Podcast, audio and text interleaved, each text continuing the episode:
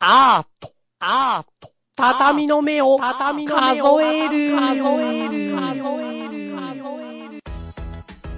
皆さん、おはようございます。ありがとうございます。昨日配信したんですよ、12月23日に。うんうんうんあの、うん。仏教の会。あれね、なんかさ、俺の友達がメールくれてさ、おうん、おうん。今までの中のベストオブベストみたいな。マジどこあがれね、今までの中で最も反応がないから ね。あのもうね、あの、前、前評判っていうか俺が配信しますよって時はみんな楽しみです、楽しみですってすごいくれたの。は配信した瞬間から音沙汰一切なくなった。間違ったと思ったのかな。うんなんかもうみんな、もうむ終始無言に入ったよね。これじゃないだろうなって思ったんじゃないまあなんかいろいろね、なんかもう極端だからね、みんなのね、反応がね。わかんないそもうんメよ、ね。ールも一通も来ない。普通配信したら結構その直後にね、くれたりする人いるんだえけど、ー、一切来ない感じ。そっか。まあいいよいいよ。うん。うん。あれはもう俺らのための自分たちの自分たちによる哲学メモだから。そうだね。うん。自分たちで聞き直して学ぶ、学ぶ。俺ね、聞き直してもついていけないんだよね、話に。マジあれこれ何の話してんだっけみたいになる。あ、そう。今度じゃあうん、ゆっくり、あでもなちょっと盛り込みすぎた感はちょっと正直あるんだけど、でもあ、れさ、息抜きがなく永遠にこう進み続ける感があってさ、わかるわかるわかる。手俺を、澄ました瞬間にもう話の展開がわかんない。わかるわかる。俺、あのテンションで3時間とか喋っちゃうから、結果的 に、すごいことになっちゃう、いつも。絶対みんなね、途中でもう別のこと考えてると思うよ。そうなんだよね。多分あれ、10分の1ぐらいの内容にし絞って1時間とかにあれば、本当に伝わると思うんだよね。うん。そうそうそう。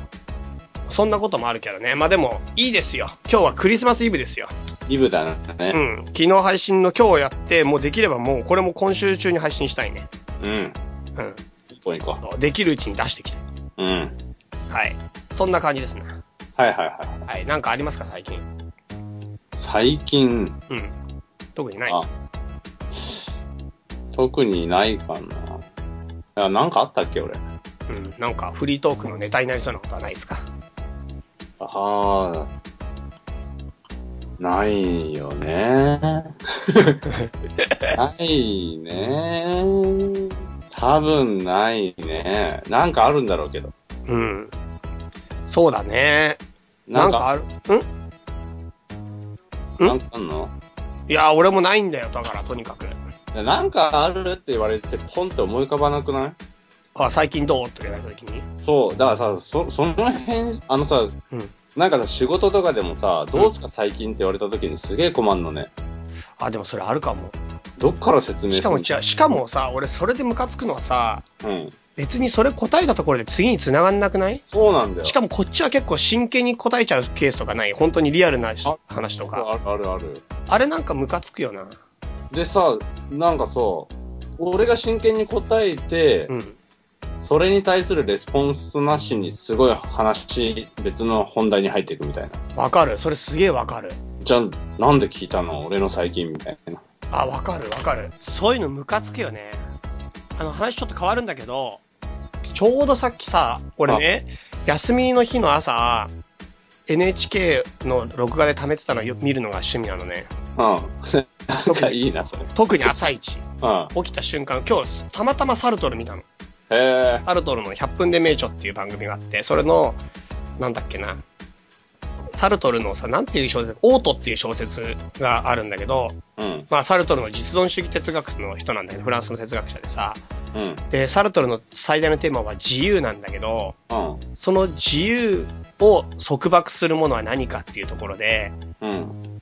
なんていうかな、他者の目、多様性っていう言葉なんだけど、他者によって自分が見られてるっていう時に、まあ、自分が失われるっていうか、自由の全てが失われるみたいな話だったんだけど、うん。うん。う、うんん。なんか鍵穴から自分が誰かの何かを覗いてるってシチュエーションが、まあ、自由としてあって、そのシチュエーションで自分が何かを覗いてるっていう時では自分が主体性をまだ持ってるんだけど、うん。その鍵穴から何かを覗いてる自分を他者が見て自分を、あいつ覗いてるよって見られてる他人の眼差しを通すことによって、自分っていうものが急に束縛され規定されて、なんかちっちゃくなるよね。そう。だから地獄とは他者の眼差しであるみたいな言葉いがあや、っもうて。マジ地獄だわ、それ。そう。他者の眼差し地獄。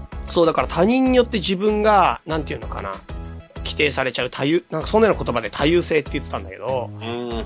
そういうの、そういうとの、なんかそういうのとの葛藤みたいな。でも人間というのは結局その戦いをし続けるもので、なんかしなきゃダメなのか。何かを、要するに自分が眺める、自分が見る、何かを見るっていう行為と何かに見られるっていう行為の、この視線のバトルっていうか、これが人生なんだみたいな。バトルしなきゃダメなんだ、やっぱ。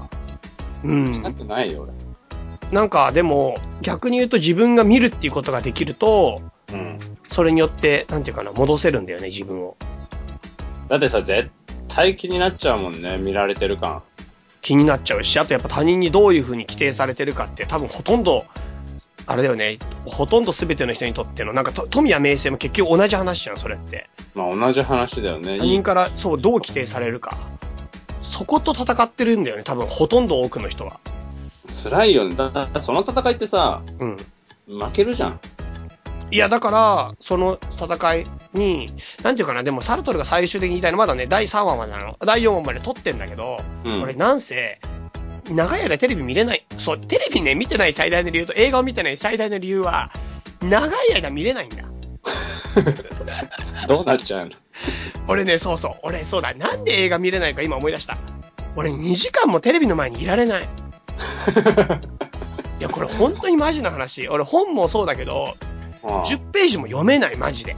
俺さ、い 今ふと思ったんだけどさ、でも ADHD ってことかなあ、そうそう、もうだから、あ、でもね、動き回るっていう特性はないんだけど、ただ集中力においては、もう十二分にそれだよ ね。俺、本当にね、だから2時間も映画見れるってことは結構すごい、あれ、忍耐力あるなと思ってもん。へー。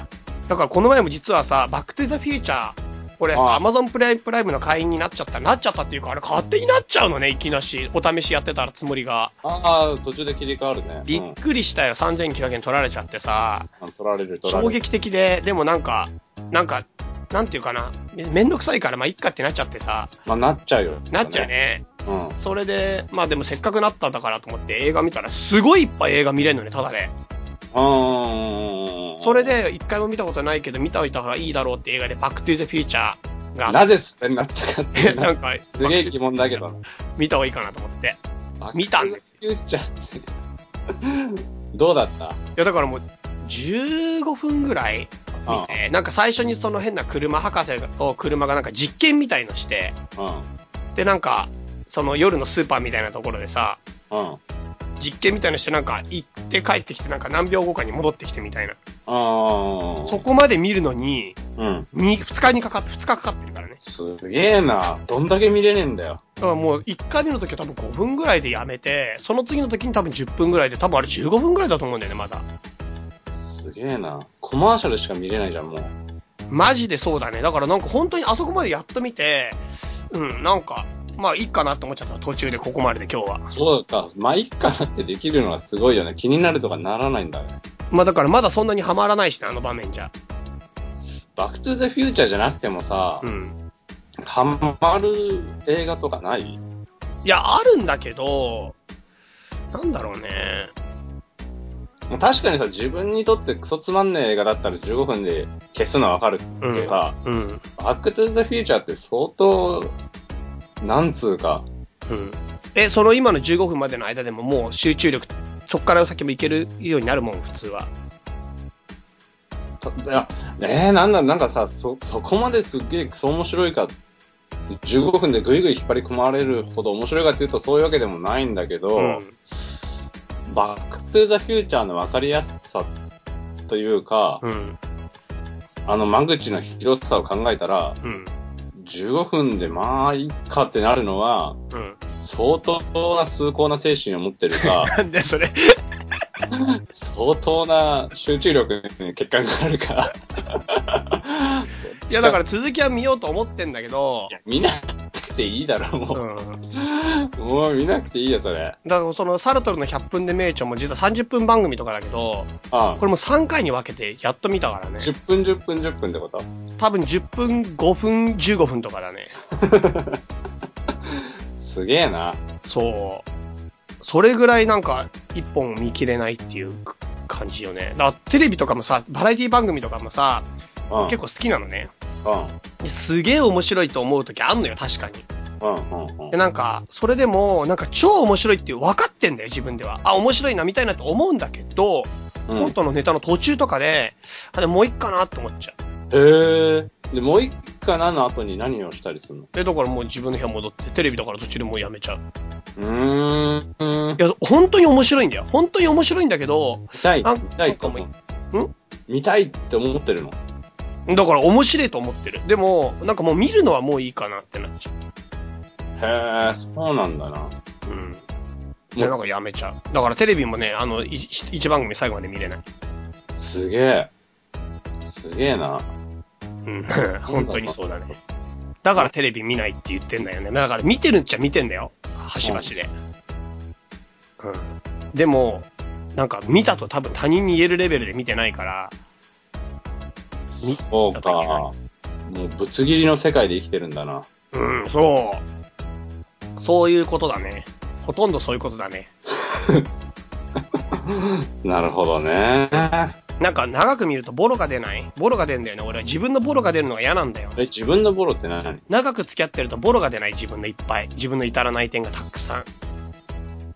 人ど間、こ人間と長く付き合ってると自分の良くない点とか悪い点とあ出る出るか、わがままな点とかさ、ダメな点いっぱい出るんでしょうん、出る出る。そういうのが出るのが嫌なんだよ、テレビ見てて。ちょっと待って、バックトゥーザフューチャーを15分見てて、どう自分のボロが出るのなんかわかんないけど、うん。う例ん。えばテレビとか、バックトゥーザフューチャーもそうだけど、なんかずっと見てると、なんか出てくんじゃん。何が出てくる のどっから何が出てくるのなんだろうね、バックトゥーザフューチャーの時は何だったか忘れちゃった。なんか片付けとか多分始めちゃったんだよね、周りの。な、ちゃちゃちゃちゃちゃ。全然何が出てきたのかわかんないんだけど、何が出てきたなんだから例えば本なんかはそうだけど、本って、例えば10ページぐらい読んだ時にすっごい自分の中でいっぱい刺激受けてさ、あ本当に勉強になったなと思うんだけど、その次の10ページが前の10ページほど勉強にならなくなってくんの。あ。なんか義務みたいになってくんの。で、その次の10ページはもう頭に入ってないの。ただ目を追ってるだけに10ページになってくるの。へもう全然価値になっていかないってことがもうなんかもう目に見えてわかんの。何一つ価値がここでは成立してないっていうか起こってない。え。は価値が一切想像されてないの、そこに。あ。はん。なんかもう、ほんとそうなると時間の無駄なんだよね、その活字をただ追うだけっていう作業は。はん。うん、それで、ああ、ボロが出たなと思って。あ、そ、その、その最初の10ページしか刺激が受けれない感じがボロ、ボロになっちゃうってことそう、自分残りの20ページは、例えば、もしかしたらそこにすごいいいメッセージがあるかもしれないけども、それは俺の中で需要できるキャパシティがないんですよ。なるほどね。そこに気づきたくないから、その前にパッて見るみたいな。そう、だからもうここら辺でメモリ限界だなと思って、パッてやって、まあ大体違うことするね。でも、違うことやったらまたリセットされる。え、でも、いやでもそれ結構時間かかるんだ、実は。メモリをクリアする。だから連続で毎日とかできない。本当に。だからサルトルも見るのも1週間とか開けてから次の5分見たりして。えよく覚えてるな。うーん、そうだね。だからなんか、本当にそれこそ次の人が結構厳しい。特に仕事なんかしたりすると。そうなんだ。バックトゥザフューチャーも多分1週間前だよ。15分まで見たの。それ見んのに1年ぐらいかかんのかな。もうもっとかかってる、正直な話。すげえな。一本の映画すげえ大事に見れんじゃん。まあ大事に見てるよね、だから。 もっといい映画大事に見てほしいよな。マジで。いやでも、しかもそう、なんだあと、外れとかそれで感じちゃ、当たったりすると、もうなんかトラウマみたいになってきて。あ、確かに。外れのがっかり感半端ないよね。そう、こんなに大事に見て外れちゃうと、もうなんか嫌になっちゃうんだよね。俺さ、その、小説とかでさ、うん。ああ、この新しい小説どうだろうなって思って、うん。でそれをさ、楽しみに家を出るじゃん。で、俺電車の中で読んだりするの好きだからさ。うん。で、電車の中で広げて3ページ目ぐらいで、うん。うわ、これクソじゃねって思った瞬間に、うん。もう捨てたりする。ええそれも極端だな。もう、この、もう、がっかり、俺の楽しみのがっかり感。え、それすごい極端だよ、それ。そ俺逆に、そういう本は取っとく。う。なんでなんでえ、だってさ、それお楽しみかもしれないと思って買ったんでしょそなんかもうそれだけで結構十分じゃないそれが、実はよ、まだ読めてないけど、超価値のあるもんなんで、きっと。だから俺はまだ読めてないけど、すごい価値のあるもので、多分ものすごい楽しいこと書いたんだけど、う。うん。まだ3ページだからわかんない。でもいつか読もうと思って、でもなんかその存在があることが多分、何かの刺激になるの、自分の何かのインスピレーションになるっていうか、俺もうに想像が膨らむ。もうだって気づいちゃった時点で憎い存在でしかないからさ、もういやでき俺る多限り、分捨てらんないな、マジで。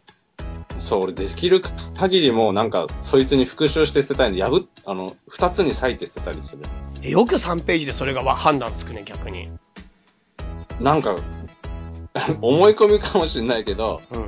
ピンとくんだよ。そうか、俺逆にだからそれ思い込んじゃうな。だから、全然もうそれについては、妄想が膨らんで膨らんで、もっと素晴らしい。そう、もっと素晴らしいと思っちゃう。こんな俺が到達できないこと書いたんだなと思って。 えそこまでいったらもういいよね。そうあの。あれで。あるんだよ、たまに、うすうすクソだなって、うすうす分かってる本が。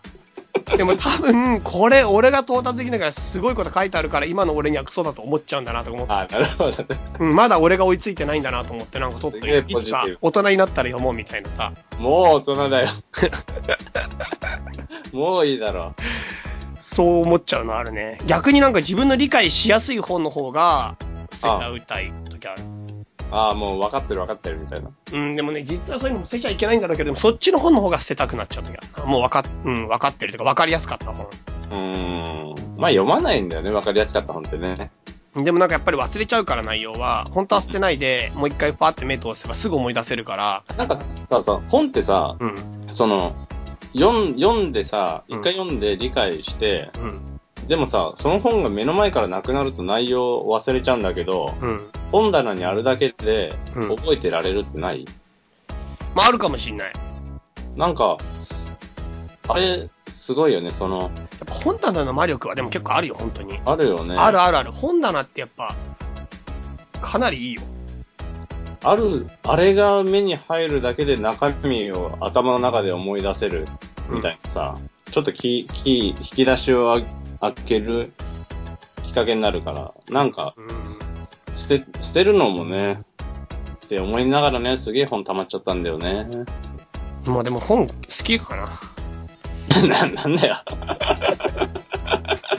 いや、俺本当に本読んでるって人に恥ずかしくて言えないんだよね。なんていうか、えあまりにも読んでなさすぎて、ー、うん。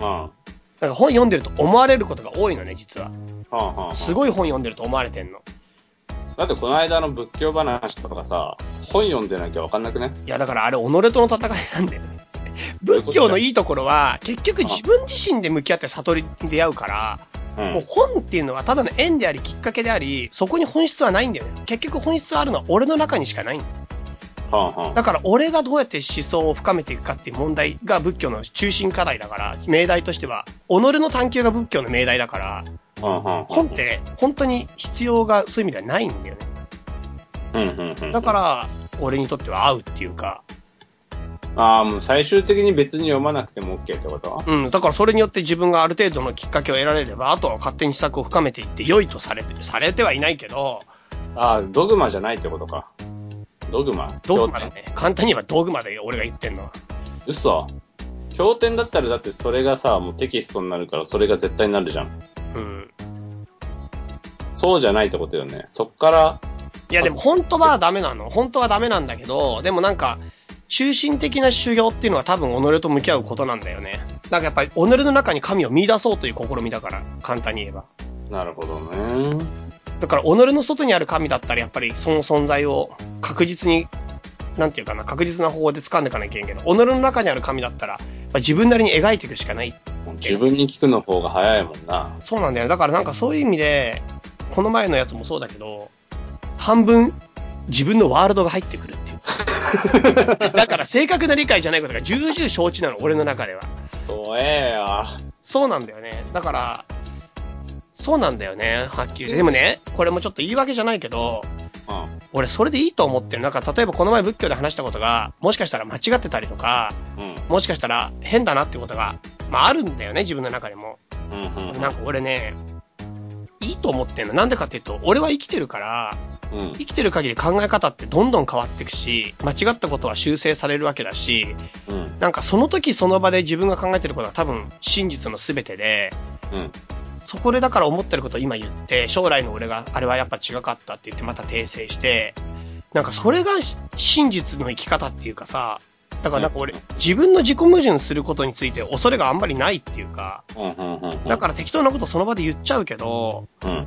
なんか俺それでいい、すごくいいと思う。なんかそれに恐れて自分の今の思想とか今の考えと向き合わない方がなんかやっぱ俺はリスクがあって、曖昧にして崇高な完璧を求めちゃう。完璧な競技をずっと求めて求めて、アウトプットできない、アウトプットできないってことは学べてないと思ってんの。インプットとアウトプットのバランスだと思ってんだけど、学習というのはね。だからなんか、中途半端だろうがなんだろうが一旦アウトプットして、そしてもう一回インプットして、またアウトプットしてっていう、この、なんていうのかな、耕していく作業みたいのが、うんうんうん。すごく大事でさ、うんうんうん。だから、そこに正確性とかはね、多分どの段階でも必要ないんじゃないかなと思ってるんだようんうんうんうんな。完璧性とか正確性とか、完全性なんか、それでふと思い当たるのがさ、その作品を出すタイミングみたいなのってあるじゃん。うんうんうんうん。超完璧にできたら出そうとかさう、んうんうんうんうんうんもちろん完璧にしたいし、うん。その、完璧にするってことは妥協がないっていうこととはまた別で、うん。作品が超完璧に完成していなくても、うん。っていうのはさ、超完璧な完成っていうのは永遠に訪れないから、そうなんだよ。永遠の悟りなんかも永遠に訪れないんだよ。マジなのそれ。そんなの。てか訪れるかもしんないけど、む、もう30代じゃ無理。釈釈迦とかさ、ああいう人たちとは違うから、だって俺、属性だから言っとくけど、確かにね。あの、もう出家してずーっと四六時中やってるかもしんないけど、俺多分出家しても気が散っちゃって無理だもん。ああ。座禅10分とかだもんな。もう全然無理だ。今だって、ざ、無理だよ、座禅10分なんか。そうよね。そういうタイプだから、そもそも、悟りなんかもし開けるとしても、もう今後20年は無理よ。だいぶ先に、いや、ま20年なんか無理無理、全然無理よ。もう本当に裁判年の時に。あ悟り開けたらすごい方だよな。悟り開かない悟り開く人なの方が多いもんね。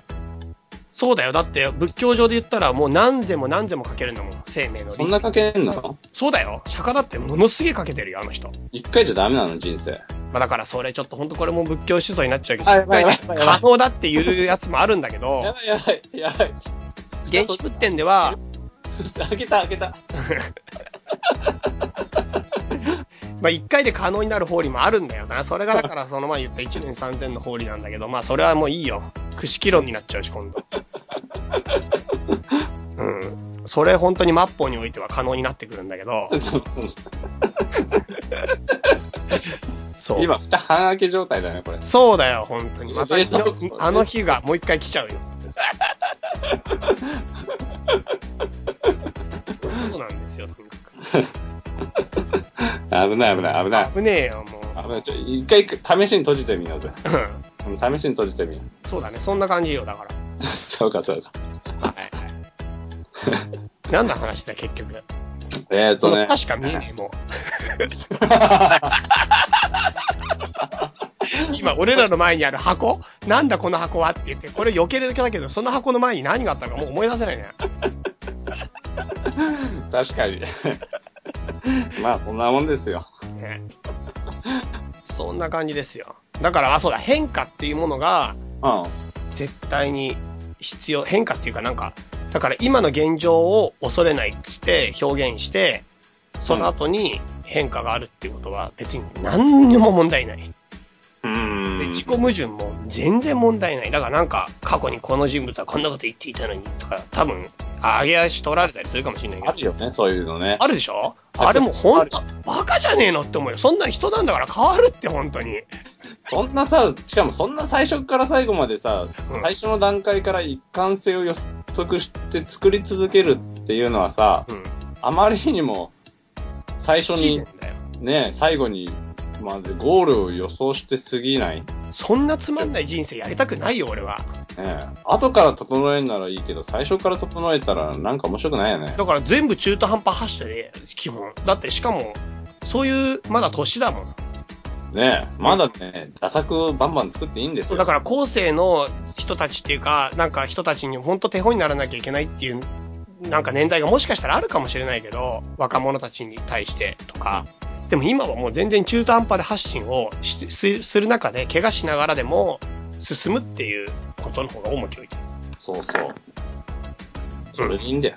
それ、いや、俺はそれでいい。そう、だから、畳の目でもいろんなこと言いまくって、もう最終的に消せやいいんだから、こんなのもう後で。 そうだよ。なかったことだよそうそう。そのうち一気に全部消すからもう、そして完成してきたやつからちゃんとするっていう。うん。なかったことにしたらもう、オールオッケーだからさ。そうそうそう、もう基本的にそうだよ。うん。うん。そんなのしょっちゅうだよ。そう思ってるよ。だから、だから大胆に喋っていこうと思って。頼むわ。そうだよ。頼むね。うん、そう思うよ。うん。ね。まあ、そんな感じかな。うん。じゃあ本編いきますか。はいはいはいははい。今日なんか話題があるんですかい。話題ね、ああるよ。どうぞ。俺、この間さ、し俺、さ、写真の師匠さんいいんじゃん。うん、俺、実は知らないけどね。いる、いることしか知らないけど、何かなんだかわかんない。あの、ほら、卒業、大学卒業して、すぐに直属のアシスタントついて、で、まあ、それ、そ、それと同時進行でスタジオにも勤めてたんだけど、うん、うん、その時の師匠うん、と、この間温泉行ったんだよ、俺。うん。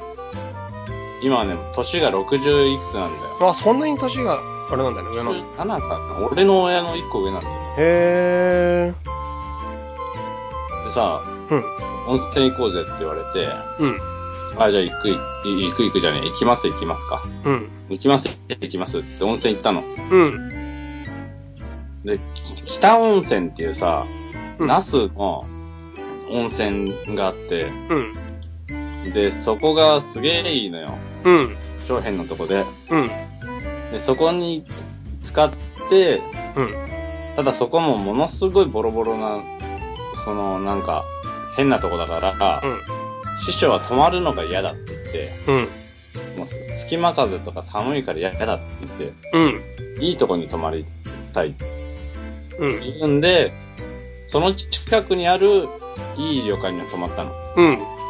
うん、で、そこがね、露天風呂があるんだけど、うん、露天風呂が超でかいの。うん、で、露天風呂ってさ、あの、俺ね、俺さ、その、はじ、初めてかな。はじ、は昔から入ってんだけど、うん。あれいいのね、露天風呂。俺結構好き。あの、俺、おい、俺スパだからぞ、みたいなさ、あの、わかるわかる。あとなんかその外気と温泉のものすごいギャップ感も好き。うーん、俺ね、あの、露天風呂に、膝まで入ってこう歩いてる時に、うん。ふとこれでいいのかなって思ったの。ああ、もうこんなあれ公衆わいせつみたいな。そう気、持俺ちでしょフルチンじゃねって思って。うん、いや、でも俺フルチンでいいんだって思って。うん。したらすげえ嬉しくなって。俺はフルチンだぞってすげえなんかもうみんなに言いたかっうん、ととりあえず隣の人に伝えろよ。 まずいきなりみんなじゃなくて、まずは隣の人に伝えろよ。た。その気持ちよさがね、すげえ良かったんだよ。で、うんでさ、 まあその気持ちよさはまあ、いいとして、うん。そこがね、3段階でこ混浴になっていくの。え婚約なのなんかね、い一番手前は、うんあホモ の、だけ。何回言ってたらそうでしょ。同性でしょ、まずは。いきなりハードル高くないそれ。いや、でも、でもさ、まず同性でしょ、だから。でも、何、混浴に行くまでに一回そこ通んなきゃダメだよ。 結構、戦場が、戦場くぐり抜けないと、向こう側に行けないみたいな感じがするよ。にはね、やっぱね。 なんか、一番広い、その男だけのう露店があって、ん。そのさらに進んでいくと奥に、その川沿いに流れていくから、川を上流に行くに従って、うん。混浴1、混浴2うん。女湯ってなってんの。ええー、女湯まで行けんのだから、オールクリアすると女湯にたどり着くんだよ。マジでそ。それすごくないうそれすごいんだよ。うん。そんででさ、俺、最初師匠とさ、夕方に着いて、うん。で、あーじゃあ風呂入りましょうか、つって、ひと、ね、あーじゃあ、は、とりあえず一プラ飯前に浴びましょうって言うん。うんって、。で、浴びて、混浴、その、ピラミッド女湯に気づいたの。うん。最後のゴールは女湯っていうのに。うん。で、まあその時は師匠と一緒だったから、普通に第一段階のあの、広い男湯だけ使って、うん。帰ってきてご飯食って、うん。ご飯食ってしばらくダラダラして、うん。師匠が、じゃあ俺これからちょっと本寝る前に本でも読もうかなって言って、うん。でもまだ9時半とかなんでうん。でも俺も眠くなってきちゃったよ。うん。布団に入って本でも読むわ。じゃあ俺ちょっと寝る前に風呂でも入ってこようかなみたいな。うん。で、全然あれよ。俺別に、あの、女湯が見たいとかじゃなくて、うん。あの、せっかくフルチンで外歩き回れるから、 じゃあフルチンで俺外歩き回ろうかなって思って、すごいな、それもそれであれだな。こんなに見たい方がまだ健全な気するな、なんかそれ聞くと。 じゃあちょっとフルチンで外歩いてきますって言っうん。て。で、風呂行ったらさ、ああ、しめしめ、これは誰もいないぞってさ、男湯の方行ったら、うん。うん。でも思って入ってったら、うん。二人だけいたの。うん。あの、その時間帯に二人だけ男湯に入ってて、うん。で、俺が三人目として入ったの。うん。で、しばらくしたら、その、はるか向こうの上流の方から一人男が帰ってくるんだよ。上流か。ああ、あいつは行ったな、みたいなさ。うん。で、ジャブジャブって俺らの前を通り過ぎて出てくんの。うん。で、そうなったらさ、俺ら三人が次どうするみたいなさ、うん。その、なんとなく会話を、うん。うん、交わさなくても、うん。男三人で、じゃあ、で、どうする行くみたいなさ、うん。あるじゃん、そういうのあるあるある、それ本当に、なんかものすごい一体感出ちゃうやつでしょ。そ、なんか分かり合えちゃうんだよね、そうこに分。かり合えちゃうんだよ。あるあるあるある分。かり合えちゃうんだよ。うん。でもまあ俺はさ、そのまさかさ、その女湯にさ、その女子大生とかさ、うん。看護学校の人たちがいっぱい来てて入ってるとかさ、全然期待してないしさ、本当かよ、お前。 なんでリアルなんだよ、それ。すっごい。じゃあ大丈夫、大丈夫、大丈夫、あの、俺ちょっと内風呂入ってくるわみたいな感じで、俺内風呂にとりあえず一回行って、うん。うん。で、最近しかも俺タモリ式入浴法だから、なんだよ、それタモリ式入浴法知らない知らない。 ?10 分風呂に使って、うん。うん。使ったら、あとはもうお湯で流すだけで全ての汚れが落ちるみたいな。え何がタモリ式なのタモリがやってんだよ。うーん。俺の尊敬するタモリが、その入浴法だから、俺もそれにしたんだよ、最近。え、最初にお湯に浸かるってこと湯に使うの。そんで、体は洗わないってこと10分間使うと汗出るじゃん。うん。でしたら、それを洗い流して、髪とかも、うん。あの、お湯で、ななんていうのお湯でゴシゴシ洗うだけで OK みたいな。ああ、そうなんだね。そうそうそうそう。だから、俺でも体洗わないから似たような感じじゃないいつも何それ。うん。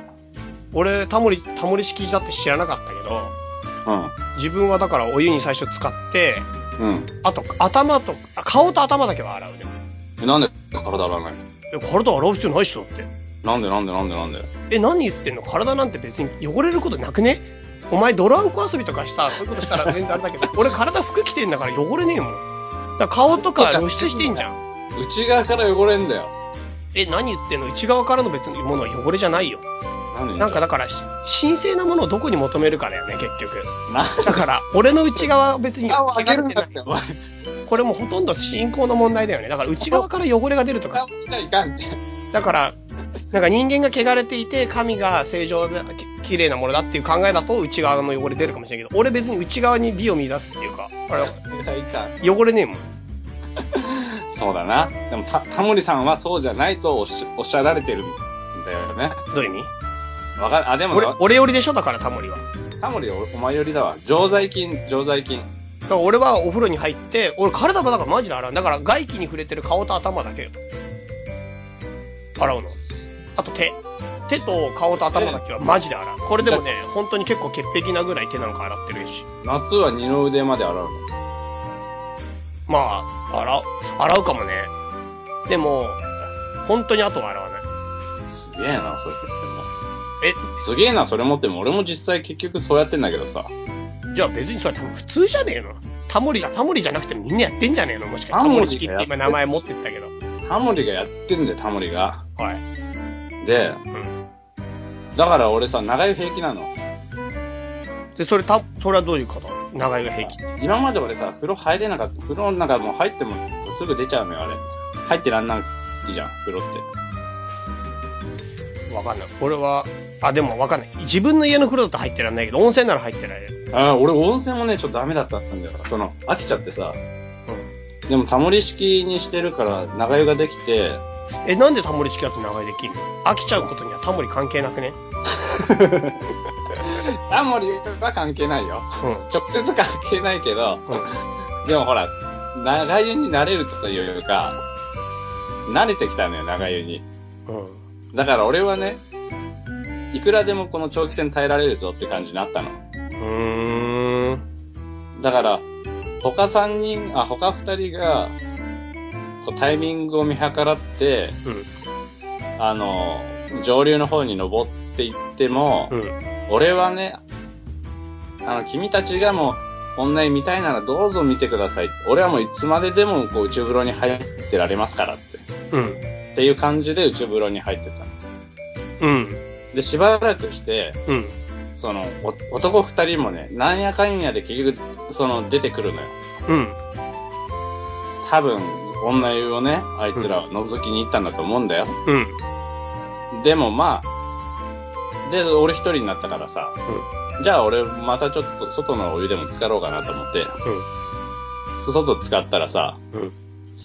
ままあでもせっかく、こうあと二つ風呂があるから、うんまあ、そっちのお湯もちょっとどんなもんか試してみようと思って、うん。で、その混浴1の方行ってみたの。うん。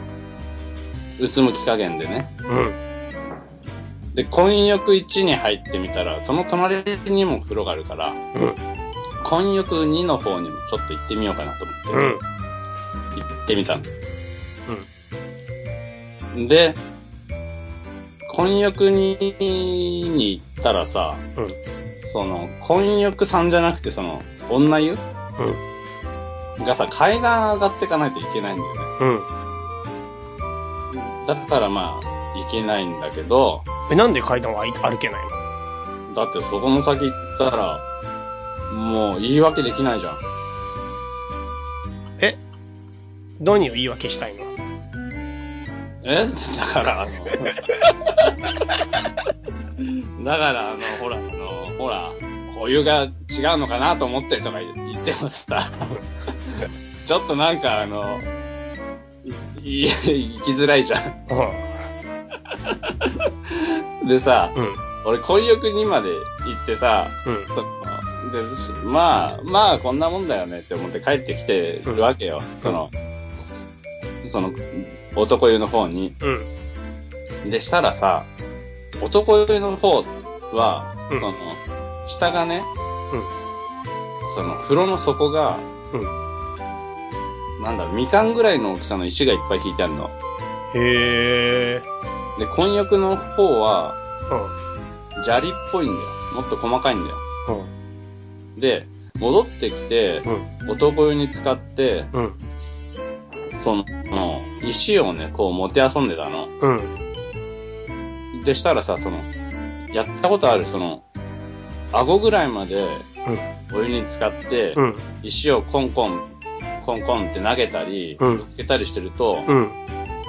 音の聞こえ方がすげえ違うの。へえ。で、なんだこの音って最初思って、うん。なんだこの脳に響いてくるこの変な音は、俺はなんかこう、おかしくなってしまったのかって思ってたら、まあ、やってることはおかしいからね。な、おかしくなってしまったのかというよりはね。そしたら、うん。その音なんだよ。で、音が脳に直接響いてくると思って、うん。うん。なんだこの音って思ったら、その俺が遊んでる石の音だったの。うん。うん。うん。で、ど、なんでこんな響くんだろうと思って、水の中ってさ、音がさ、響きやすいんだよ。ああ、でも逆に波があるから、響きやすいのは本当だけど、波があるから伝わりにくいんだよ。あ、そうなのそう。ちょ、ごめん、トイレ行ってくれ。えすげえ。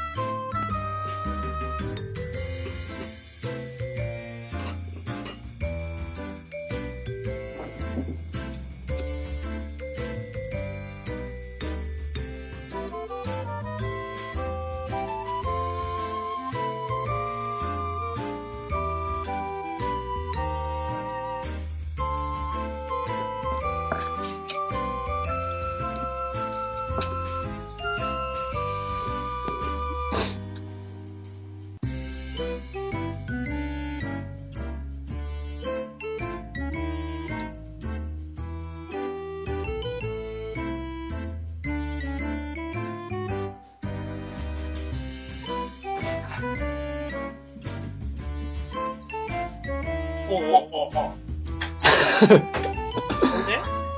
響き音がすごい響くぐらい。そう、音がすげえ響くんだよ。はい。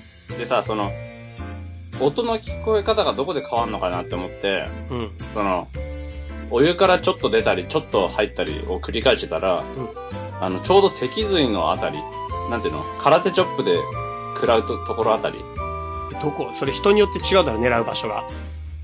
なんかある じゃん。ここ、こあの、あれ、気絶するときにやられるやつ。後頭部らへんってこと後頭部らへん。うんうんうん。あそこで全然変わるのええで、俺ふとひらめいたのが、うん。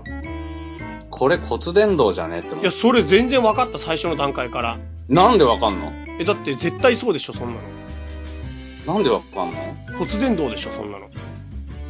骨伝導、そ、ショック。え、どういう意味どういう意味いや、俺骨伝導、俺、これ俺発明したなって思ったんだよね。え、じゃあなんでそのワーワードが最初からあったの君が発明したのなら。骨伝導ってど、ど、どうしてあったんだよ、そのワードが、本当に。そうだけどさ、そうだけどさ、俺の発、超発明じゃないいや、わかんないな。本当にわかんないな。超ショックだよ。うん。それだけだよ。え、骨伝導を発明した話だよ、これ は。もう発明されちゃったけど。うん、発明された話か。なるほどね。そうですか。そうですよ。うーん、なんか、女湯は結局行ったの。女てか優翻訳のとこは知りたい。俺が一番聞きたいのはそれなんだよね、むしろ骨伝導なんかより。うんなんで婚発約の明としこたろのにうん。発明した、してねえし、婚約のところが、なんでさ、そんなにさらっといけるかな。だってさ、結局、婚欲さ、うん。行ったらさ、別にさ、誰もいなかったでしょ。誰もいないんだよね、なんかしだらよ。ね。なんでなんだ、あ時間の問題もあるんじゃないれ。あ、だよね。だからさ、うんそう思って翌朝、 また言ってんのよ。 お前骨伝導発明したんだからもういいじゃん。で、試しによ。試しに、翌朝もまあ朝スパラカで歩いたら気持ちいいだろうなと思って行ってみ た。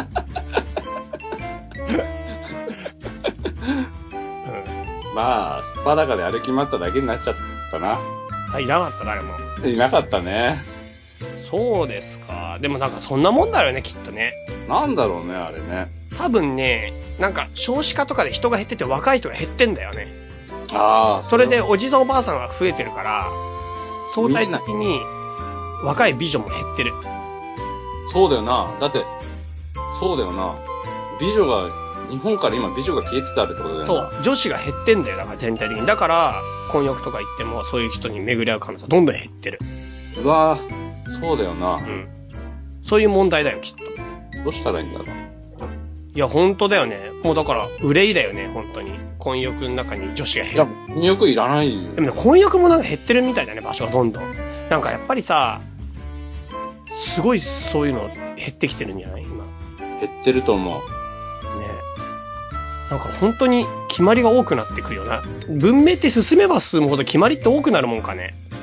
どうなんだろうね。なんか途上国とかってもっとざっくりしてることいっぱいあんじゃん。確かに。でも発展途上国じゃなくて、こういう、いわゆる先進国になっていけばなるほど、だんだん口うるさくなってこないなる。あなんでですかねねえ、だって、先進国なんだから、うん。逆にさ、その、旧体制的な考え方で言えばさ、うん。人間として、こう、もっと成長してんだから、ルールがなくても自分たちでできるよねっていうのが、その、近代の考え方じゃないまあだから本当に、本来はそうなりたいけど、なんかルールどんどん多くなる。法律とかどんどん厳しくなってるし。めちゃくみちんゃな権利主張し始めてこないなる。なんでだなんだろうね。だから生きづらいと思っちゃうこと結構多いな、俺。そなのんか結果、婚約も入れないし、女湯も入れなくなる。女湯はもともと入れなかったんじゃないのだってほらあでも江戸時代の風呂って知ってるみんな入ってたんでしょ一緒に。そう、あれ俺江戸時代で浮世絵をね、実はね、まあちょっと買ったんだ、買ったっていうか、それも浮世絵の、え、浮世絵集みたいなんだけど、買ったんだけど、すげえよ、マジで、江戸時代。 なんマでジですげえよ。何が強かったんですほんと半端ない、半端ない。普通にみんな混浴だし、うん。か混浴だしって、混浴のくだりだけじゃん、それい。や、だからそれだけでもすごいことじゃない確かにさ、あれってさ、その、江戸時代に混浴で入っててさ、うん。なんつうか、あの、男的には不思議な気持ちになんなかったのかね。だからそれはそれでもう当たり前すぎて、当たり前だと別になんか、なんかやっぱエロさって非されることだし、なんか欲求とかってやっぱ非されること隠されるからなんだよね、絶対。まあそうだよね。だってさ、そう、アフリカでさ、うほとんどおっぱい丸出しの、ん。うん。あれあるじゃん。うん。民族。うん。とか、ほとんどスパダカっうんて。さ。でも、あれ日本でやられたらさ、ちょっと困っちゃうじゃん。ああ、そうそう。だからやっぱり隠されるから変な気持ちになっちゃうし、なんか変な、なんていうかな。なんかみんなの性癖を生んじゃってるそうだよな。だから隠さなきゃ方が、もしかしたら安全なんだよね、多分。そうで、だから、だから、女内も解放するべきなんだよな。いや、本来はそうだよね。うん。だからもう、そういうの全どんどんどんどん隠してから、もう本当にダメなんだよ。だから本当にね、危ないよね。だだかからら。トイレとかも全部ガラス張りにして、うん。女内もガラス張りにして、うん。あの、あの、体育の時間着替えるのも一緒の部屋。体育も裸。でもなんか本当にそうしたら気遣いとか男は絶対するからね。。男の方がむしろちょっと そうそう、気遣い多分するから、それ結構真面目な話、そうなると男ってエロいこと考えたりとかエロいこと、なんか、なんていうか減るかもね、本当に。気使っちゃうよね、男は多分。ちょっと恥ずかしくなっちゃうもんな。そうそうそうそうそう。うん。会社がみんなスパダカだったらちょっとやっぱ恥ずかしいもんな。でも、さ、みんなすっぱだかならいいけどさ、みんなじゃなくて、うちだけすっぱだかとかなるとまた変な話で、最初の一社目がすごいハードルなんだよね。そうだ。我が社は、同時にやってもらわないと同時に。あれだったね、あの、入社式とかでさ、あうの、ん社長がみんなの前に立って、な、スパダカで出てきて、なんかほんとそういう AV 見すぎだよ、ただ。ほんとそういうのばっか見てんだろうなって今思った、マジで。う 今話。ん。なんかね、あれだよね。ねそうかい、そうかい。え。そうだよ。まあ、そんな感じか、じゃあ。そんな感じ。まあでもよかったね、骨伝導。なんか特許とか取れば。お風呂でここの位置です。円髄の位置だから、円髄の位置。特許と袋か。に使って、石を円髄の位置でコンコンって持って遊ぶと、うん骨伝導っていうのができる。うん。うん。いいかもね。はい。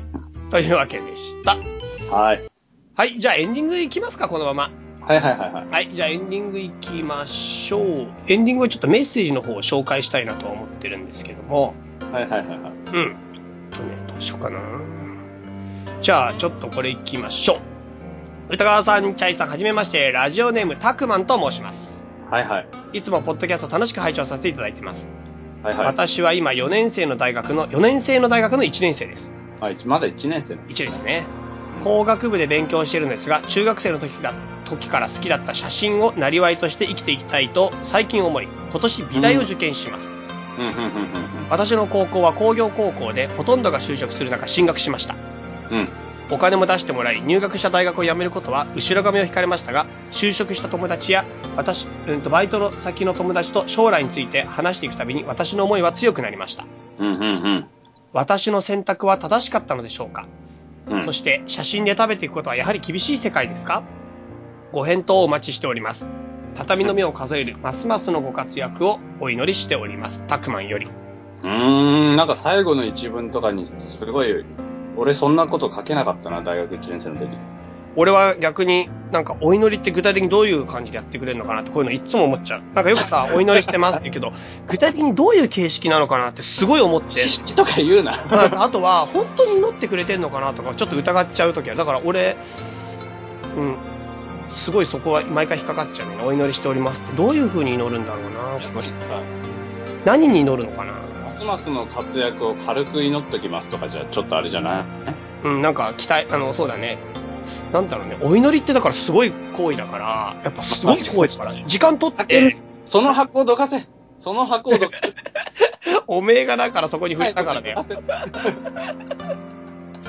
いやでも俺毎回実は思ってんだよね。お祈りしますって、この人はどういう心情で何に祈るのかなって。祈ってくれるのはありがたいけど、本当に祈ってんのかなってさ、そもそも。もう祈って、もう本当、もうみんなが謝るから、もうごめんな さい。許してほしい。そうで、歌川さんに質問ですなんで、どっちかっていうとこれは。そうね。まず、美大受験すると。うんうんこれでいつだ当然、10月29日だから、だから、まあ超、もう、もう、手遅れじゃないこのメール。いやでも、選択してるってことはもう決めたんだよね、美大受験は。あ、じゃあ予備校とか通って、うん。まあだから、多分受験してるか、もうすぐするかっていう状態もうす、もうすぐの年明けとかじゃないの受験。かもしんないね。かもしれないよね。うん。うん。それで、自分は大学を辞めて、うん。うん。あの、美大に行く。要するに工学部のさ、工業高校で、しかも工学部っていう理系でずっと来てんだろうん。それを一切辞めて、まあちょっとずっと興味のあった写真の道で行きたいっていうのうか。うん。ん。うん。うん。ああ、思い返せばさ、うん。よく考えたら俺も普通の高校出て、普通の大学入ったわ。うんうんうん最初弁護士になる予定だったんだよ、俺。うん。 知ってる。知っ てる知ってる。弁護士になって金持ちになって、タワーマンションに住んで高級車のオープンカーに乗る予定だったんだよ。で、1年の時に、うん。夏休みにうん。難しすぎることに気づいて、うん。やめたんだよね。どういう意味いや、あ、これ超むずいなって思ってさ。弁護士になるのか。そうん。う。これ無理かなって思って。うん。で、写真にしたんだよね。なんかそんな消極的な理由でお前写真選んでた 今それの方がショックだよ。え、無理かなこれ、とか言って。それでお前、いやいやいや、ほら。無理かなって分かった時点でさ、じゃあ、俺、これからどうやって生きようかって、ほら、悩むじゃん。これ、弁護士になって、そのタワーマンションに住んで生きていく予定だったけど、どうもそれが無理臭いってなった時うん。うん。に、じゃあ、その空いた、ぽっかり空いた空間を何で埋めようっていうさ、そこからその試作が始まるのよ。そのね、うん自分探しがまた新たな。だから、なんだっけ、この話。うん。うん。うん。だから、それで、一応写真を、だから、歌川くんも本来の写、なんていうか写真の美術美術一本の道ではないところから来てるよってことでしそょう、来てる来てる。寄り道から来てる。そうだよね。寄り道っていうか、ま、もう90度ぐらい角曲がったよね。だか曲がった曲がった。ら完全に曲がったよね。曲がった。まっすぐ来てたのが。ま、うん全く違うギュルギュルギュルギュルって曲がった。そうだよね。だから全く想定してない、想定してないっていうか、まあ、選択をしたっていうか、決断をしたっていうか、完全に自分の人生の、まっすぐの道じゃないところで、ま、来てるからね、今ね。そうだね。その時に、確かに自分の人生を決めたといえば決めた。うんうんうんうんううんん。うん大学1年の時。えっとね、いやでも本当に決めたのはね、うんだ本当に写真で食っていきましょうって決めたのは大学3年の時だね。何がきっかけなのあのほら、就活みんなすんじゃん。うん。で、じゃあ、その、大学1年で法律を、弁護士を諦めて、うん。早えな、諦め んの。まあいいんだけ諦。どめ早い方がいいからね。で、それで、えっ、と、なんだそれからね、2年、3年は、毎日、こう、学校帰り、夕焼けを見ながら、うん。俺は何をやって生きていこうって悩んでたの。うんうんで、もともと美術が好きで、うんうん。なんか、思い返せば確かに芸術家になりたいっていうのはあったのよ。うんうんうんうん。うすうすと。うんうんでうんも、それが子供のさ、野球選手になりたいみたいなもんかなってうんう俺は思んうんうん。うで、大学3年生の時に、うんその、就活とかし始めた時に、うんやっぱりどうも就活がピンとこないのと、クソめんどくさいっていうので、うんなんかあんまだだらだらしてたのよ。うんで、やるなら、その、もともと美術とか好きだから広告代理店とか、うんビジュアルに関係することがやりたいなって思ってたんだけど、うんふと、その、そんなんで考えてる時に、いやいや、待って待ってって思って、その、俺、ちょっとさ、高校生の時美大に入ろうかとも、ちょっと迷ったの。うーん。で、美大に入って、絵とかやりたいなって思ったんだけど、うん。大人になって食っていくことを考えた時に、うん。どうしても画家ってさ、食っていける姿が想像できなかったの。うん。うん。うん。ただそれは俺がし画家っていうものの世界を知らないから想像できなかっただけなんだけど、うん。どう考えてもゴッホみたいなやつしか想像できない、うんうんうんそういうのしか知らないから、うんうん。だからまあ美大はやめとこうかっていう感じで普通に大学行ったんだけど、なんか俺ここであの普通に就職したら多分これと同じことやるなって思ったの。うん。で、やっぱり大学生活の中で、普通の大学に通いながら、美大がすごい羨ましかったしう、んうんうんうん。うんうんうん美術を勉強している毎日っていうのにすごいこう嫉妬してたの。うん羨ましいなーって。うんで、大人になって働いて代理店とか入って、例えば撮影現場とか行ったら、うん。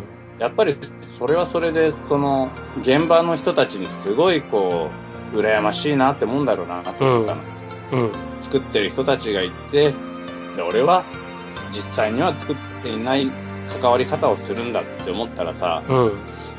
俺またこれ同じことやるなって思ったの。うん。で、それだったらもう現場の方の人になろうと思って、うん。カメラマンとして生きていくことにしたのよ。うん。カメラマンとして生きて、カメラマンをなりわいにしようと思ったの。うん。死んで食っていけるんだったら、うんそれが幸せだなって思って。うん。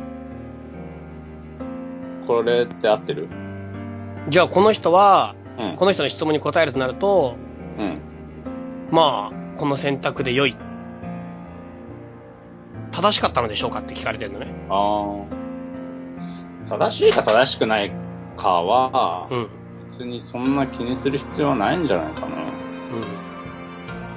で、何にせよ、何にせよ食っていくのは厳しい。その、うん何の仕事を選んだにせよ、ん。真面目にやって何かを達成しようとすることは、何にせよ厳しいじゃん。うん。うん。だから写真で食っていくのが厳しいでしょうかって言われても、全部厳しいからあんま変わんないよとしか言いようがないんだよな。なんか、さっきのゴッホの話じゃないけどさ、うん。やっぱそういう意味では画家っていうものに対するリアルな画家のイメージってないじゃん。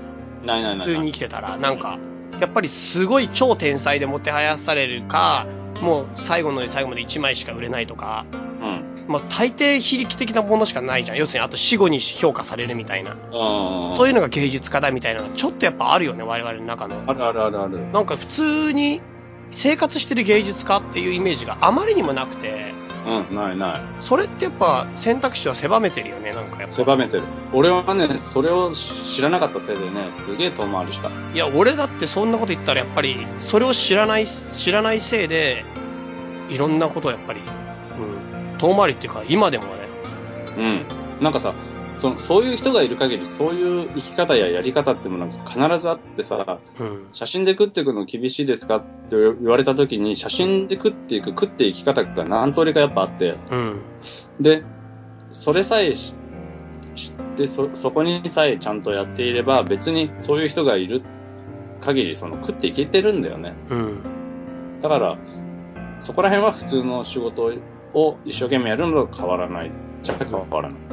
そうだよね。でもなんか、そうだね。でもなんかわかんないけど、まあでも学生だったらまあ全然、全然問題ないと思うんだけど、正直言って。でも社会人で曲がり角曲がるっていう考えると、やっぱりさ、いきなりお金にならない期間がやっぱどうしてもあるじゃん。うん。あるあるある。そうだね。うん。だからそういう意味で、なんか、うん、いわゆる社会の枠組みの中で生きていけばいきなりお金になるわけだから、うん。うん、なんだろうな、仕組みが見えたところでも、やっぱりその次の躊躇みたいな、まあ大人になった後はやっぱあるね。うん、なるほどね。まあなんか、そうだね。だから彼は学生だから、いいと思うけどね、俺も、それで。ガンガン行けよっていう。うん、やりたいことをやっぱりやるのが学生時代と思うよ、俺は。でも、その、俺はまあそのまま大人になってもいいかなって思ってるんだよね。どういうことやりたいことやって、そのまま大人になってった方がいいなって思ってる。その、いわ例えゆばる、社会人になるとか、社会の枠組みに入るとか。なんだろう、卒業するときに、うんその、美大生ってさ、毎年すごい人数が受け受けるけども、うん。実際に美術を生りわいにしていく人ってあまりいないわけじゃない。うんうんうんってなった時に、周りがそういう風になった時に、もう一回多分こう、向き合わなきゃいけなくて、うん。うんうんうんじゃあこの先自分は美術とどういう関わり方をしながら生きていくのか、うん。うん多分悩むんだよね。うんうん。で、作品を作っていくのか、それとも、もう美術っていうものは、自分の大事なものとして持って、それとは別に、普通に仕事をして生きていくのか、うんうんうんとか、まあいろんな関わり方に向き合う時期が来ると思うんだよね。うん。うんうんで、まあその時にまあ、もちろん好きなものをやり続ける方の理由を探してほしいなとは思うよね。うん。うんうんうん。うん。なるほどね。そうそうそうそう。まあだから曲がり角は節々にはあるってことだな、人生の節目節目に。あるよね。そうだね。なるほどね。うん。まあ、いいんじゃないですか、たか、このたくまさん。うん。うん。全然いいんじゃないかな。本当に何が悩んでる羨ましいぐらいだよ、正直な話すれば。うん、いいこと、うんね、羨ましいよね。羨ましい。俺、いろんなことが羨ましい。何何え、そりゃ、羨ましいよ、いろんなことがもうん、うん、う。うん。なんか俺は曲がり角を曲がれないで来てるからね。うん。うん、うんそういうもどかしさがずっとあるし、なんか、なんだろうね、俺の人生について振り返っていけば、俺は完全に曲がり角を曲がる予定で歩いてたんだよ。うん。ああ、はは。ずっと。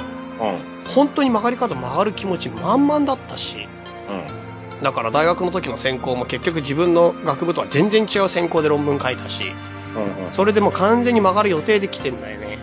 うんそれ、でも、まあ曲がれなかったっていうのはまあ、外的な理由で曲がれなかったっていう、うん、うん、うんうん。そしてもう社会人になってから曲がるっていうのがもう本当に苦しいっていうか、あなんかやっぱそういう意味で、なんだろうね、まっすぐ歩くしんどさみたいなのとずっといるよ、自分は。ああ、まあ、それはそれでし苦しいよね、多分ね。ずーっとまっすぐやっぱり歩かな、歩かされてるっていうかもう、なんていうのかな、人から見たら多分真っ当なんだけど、とっても真っ当なところを普通に真っ当に生きてるんだけど、うん。うん、なんか俺が求めてたのと俺のビジョンとはもう全然やっぱ違うから、うん。なんていうのかね。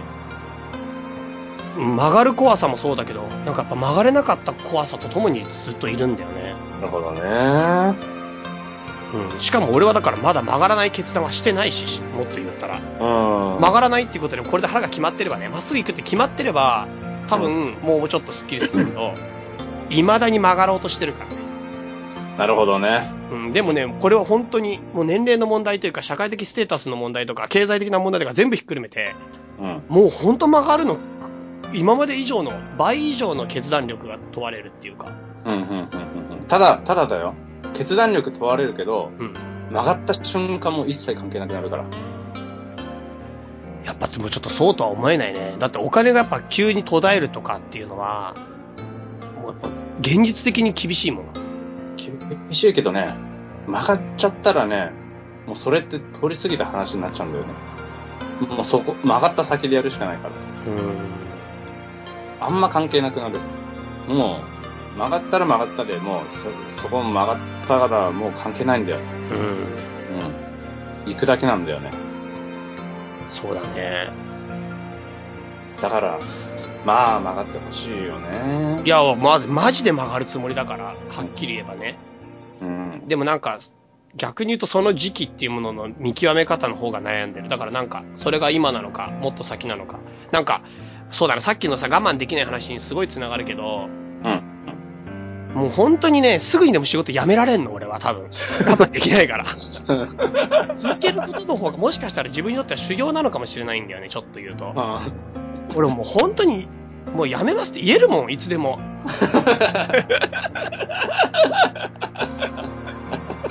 俺明日から取ることがいけんもん、本当にいけんだよね、多分。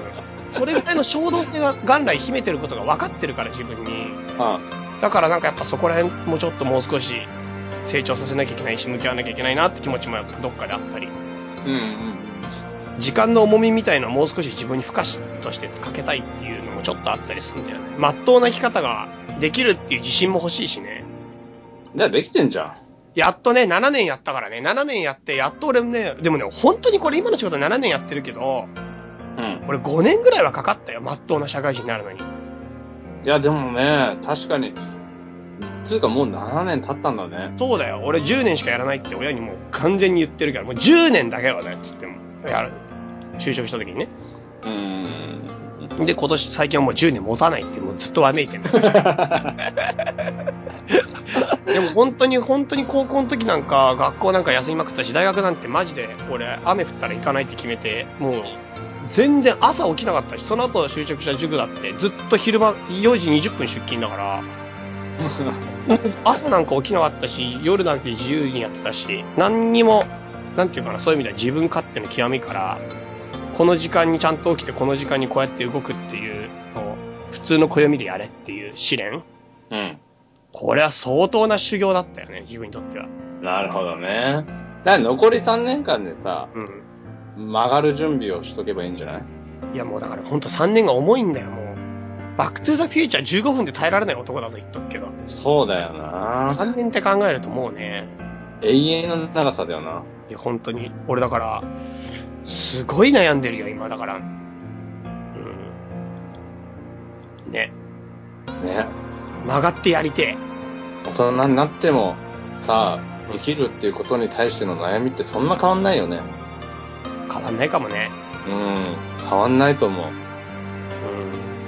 うん。高校生や中学生の頃の生きるっていう悩みと、大人になって生きるっていう悩みって、俺はあんま変わんないもんな。いや、俺はもう、俺も変わんない。俺だからずっと中学生みたいな感じで気持ち止まってるよ、そういう意味では。それってよ、あんまり良くないって言われるけど、いや、いいんじゃないのなんか俺は大人になれたと未だに思ってない。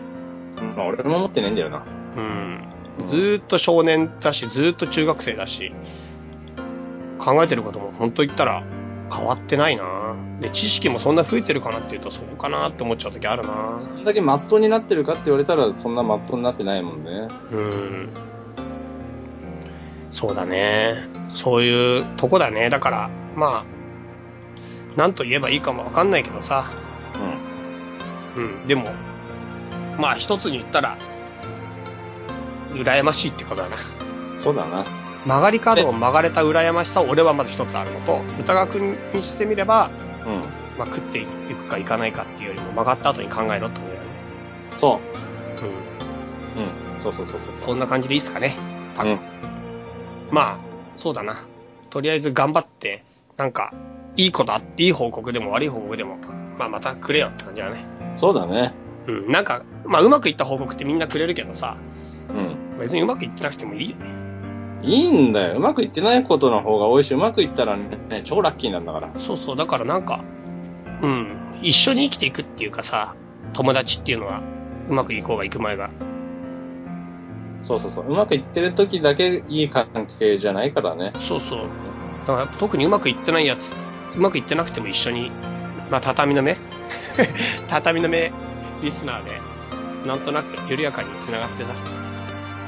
で、その中から、また、いい、すごいことが出てくりゃいいじゃん。それそれで。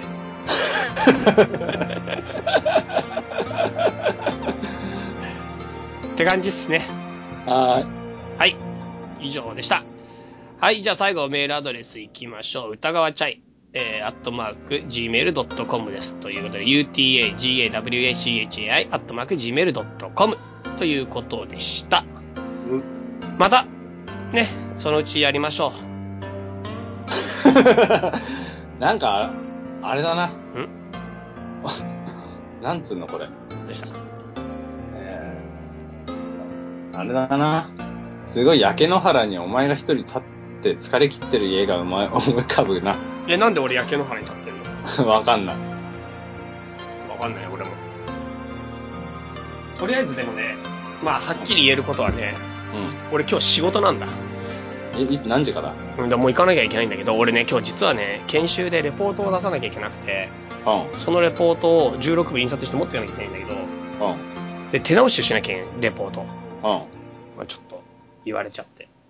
うんところが、そのレポートのデータがなくて、職場に置いてきちゃったらしい。